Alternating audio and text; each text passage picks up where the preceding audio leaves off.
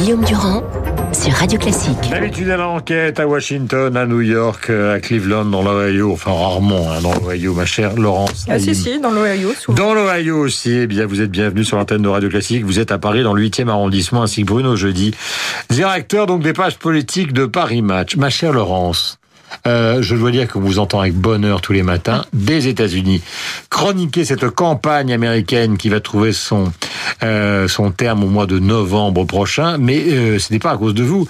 Mais on a toujours l'impression que le match est beaucoup plus serré qu'il n'y paraît. C'est-à-dire que les sondages sont donnés à l'avantage de Joe Biden. Mais en même temps, en même temps, c'est une phrase qui est à la mode. Euh, beaucoup de journaux, je les lis, considèrent que Trump est très loin d'avoir perdu. Alors quelle est la vérité entre ces lignes? La vérité, c'est que l'élection est en novembre et que c'est une éternité en politique. Pour le moment, en termes de points, si on est dans un suffrage universel direct, ce qui n'est pas le cas aux États-Unis, mhm. vous avez vraiment un avantage pour Biden. Il y a 9 points qui séparent maintenant partout, entre 5 à 9 points, Biden de Trump. Maintenant, encore une fois, c'est les grands électeurs et il y a des États qui vont compter beaucoup plus que d'autres. Et quand vous regardez les chiffres, par exemple en Caroline du Nord, en Arizona, dans le Michigan, en Floride, en Pennsylvanie, là vous avez une différence de 4 à 5 points. En Caroline du Nord, vous avez un point. Mais il y a un problème pour Biden, d'abord son âge, il a 77 ans, on ne sait pas grand-chose sur son état de santé. Moi, j'estime. Très violent, Trump, a-t-il ça Oui, mais Biden a un problème de santé et on ne sait pas ce que c'est, mais il va pas pouvoir faire une campagne en étant dans son sous-sol en permanence et en faisant euh, des petites vidéos que ses conseillers mettent sur Twitter. C'est pas possible, ça va pas marcher dans l'Amérique actuelle. Et comment se fait-il que dans un pays qui justement enquête à longueur de journée, on ne sache pas ce qu'il est?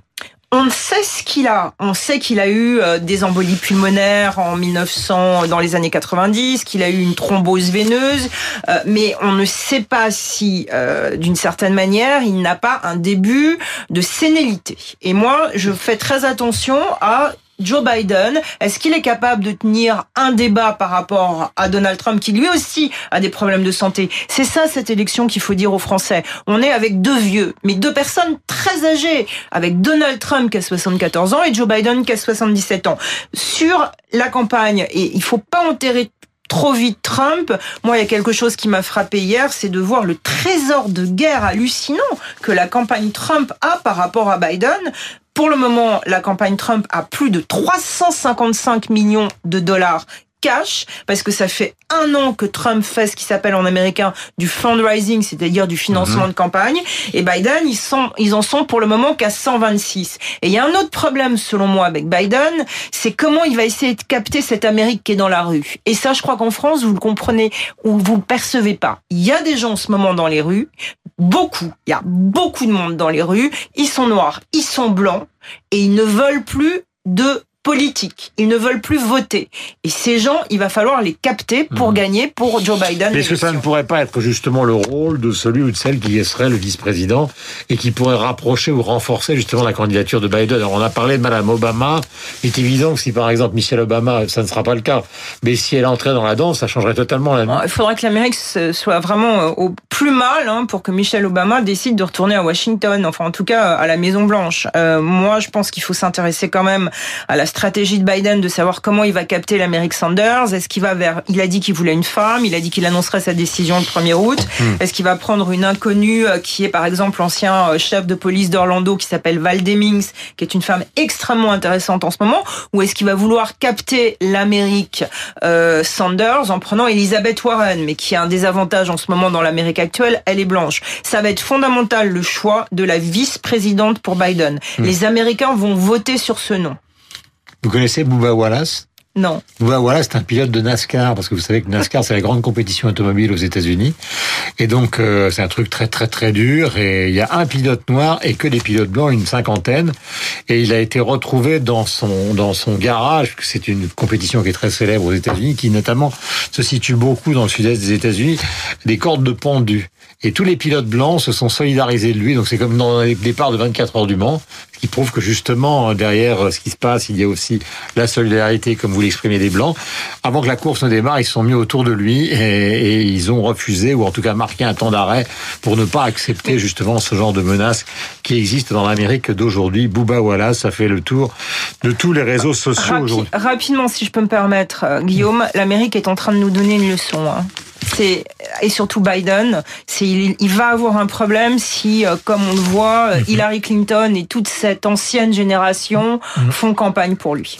Mon cher Bruno, euh, merci beaucoup de nous avoir éclairé, c'est très important. Mon cher Bruno, euh, on lit tous les jours dans les journaux, euh, c'est normal, hein, c'est un peu notre métier, des perspectives ou des, des projections concernant l'éventuel remaniement d'Emmanuel Macron. Alors, on ne fait pas ça pour alimenter la chronique de politique politicienne, mais on sait très bien que tout changement politique passe par un changement d'équipe. Il y en avait dans le Parisien hier, trois pages, mais on n'a pas appris grand-chose. Dans le Monde d'hier soir, euh, une trois pages en gros, enfin j'exagère, deux pages, on n'a pas appris grand-chose parle de nom, NKM, le retour de Bernard Cazeneuve, par exemple. Est-ce que tout ça est, est-ce que tout ça n'est pas un peu précipité? Et finalement, pourquoi le président de la République fait ça avant l'été? Et pourquoi il n'attend pas l'automne Au moment où il y a une vraie rentrée oui, c'est une bonne question, Guillaume. C'est vrai que il s'est non, mais il s'est mis la pression, euh, Emmanuel Macron, alors que euh, on sait qu'il est, il a, il a horreur euh, qu'on lui, qu'on le presse, d'avoir ce temps à gérer. C'est lui-même qui a fixé l'hypothèse d'un remaniement après les élections municipales et sans doute avant son intervention euh, qu'il a situé lui-même en, juillet, donc on peut imaginer avant le 14 mhm. avant le 14 juillet aisément.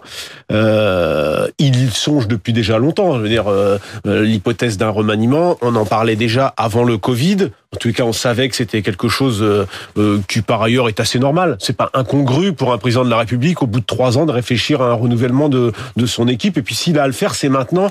Sinon, après, c'est fini. On va jusque, on va jusqu'à l'élection présidentielle. Des remaniements, il y en a eu, mais il se pose exactement la même question que, que Nicolas Sarkozy à la même époque de son quinquennat. Et Nicolas Sarkozy avait finalement eu le même problème que Emmanuel Macron est en train de rencontrer, c'est-à-dire que dans des circonstances différentes, il veut changer de Premier ministre. Ça, c'était quelque chose qu'il avait bien en tête pour avoir une deuxième étape différente et faire différemment de Nicolas Sarkozy, dont il estime que finalement il a échoué en 2017 parce qu'il n'avait pas changé de, euh, en 2012, en 2010 parce qu'il n'avait pas changé de premier ministre en 2010. Euh, et, et le, le, le, il se passe, c'est assez intéressant ce parallélisme pour des raisons différentes. Euh, Emmanuel Macron va être est défié par la popularité d'Edouard Philippe. C'était inattendu. Edouard Philippe, finalement, pendant deux ans et demi, C'est pour ça que vous l'avez mis à la une de Paris Match. Oui, enfin, on l'a mis à la une de Paris Match parce qu'il est devenu un personnage populaire. Et je peux même vous dire que le numéro s'est bien vendu, donc ça nous a même surpris. Euh, donc c'est pas une popularité euh, seulement factice, euh, parce que 50 journalistes parisiens l'ont décidé. Non, non, il, il, a, il, a, il a marqué l'opinion pendant la période du Covid parce que il avait un, ce style un peu plus modeste, un peu plus je ne sais pas. les Français, les Français n'aiment pas les premiers de la classe. Donc Emmanuel Macron, c'est l'image qui renvoie. Et Emmanuel Macron est donc défié par la popularité d'Edouard Philippe. Il veut changer de premier ministre. Est-ce qu'il va être impressionné comme le fut Nicolas Sarkozy par la popularité de Fillon en 2010 Ou est-ce qu'il va euh, euh, bouleverser euh, son, son dispositif politique et aller jusqu'à changer de Premier ministre? À mon avis, c'est la seule question qui importe.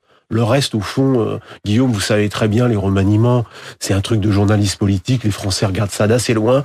A fortiori avec cette équipe-là, dont ils ne connaissent à peu près aucun nom, hormis un peu Bruno Le Maire, euh, euh, Jean-Michel Blanquer, qui a un peu percé, Marlène Schiappa. Le reste, c'est des inconnus au bataillon. Donc, de toute façon, qui remplace un inconnu par un inconnu, ça ne changera rien. Peut-être qu'il trouvera des gens un peu plus efficaces sur certains postes où il a on va dire pas eu la main verte. Mais pour le reste, c'est très important l'affaire du, Premier ministre, je pense.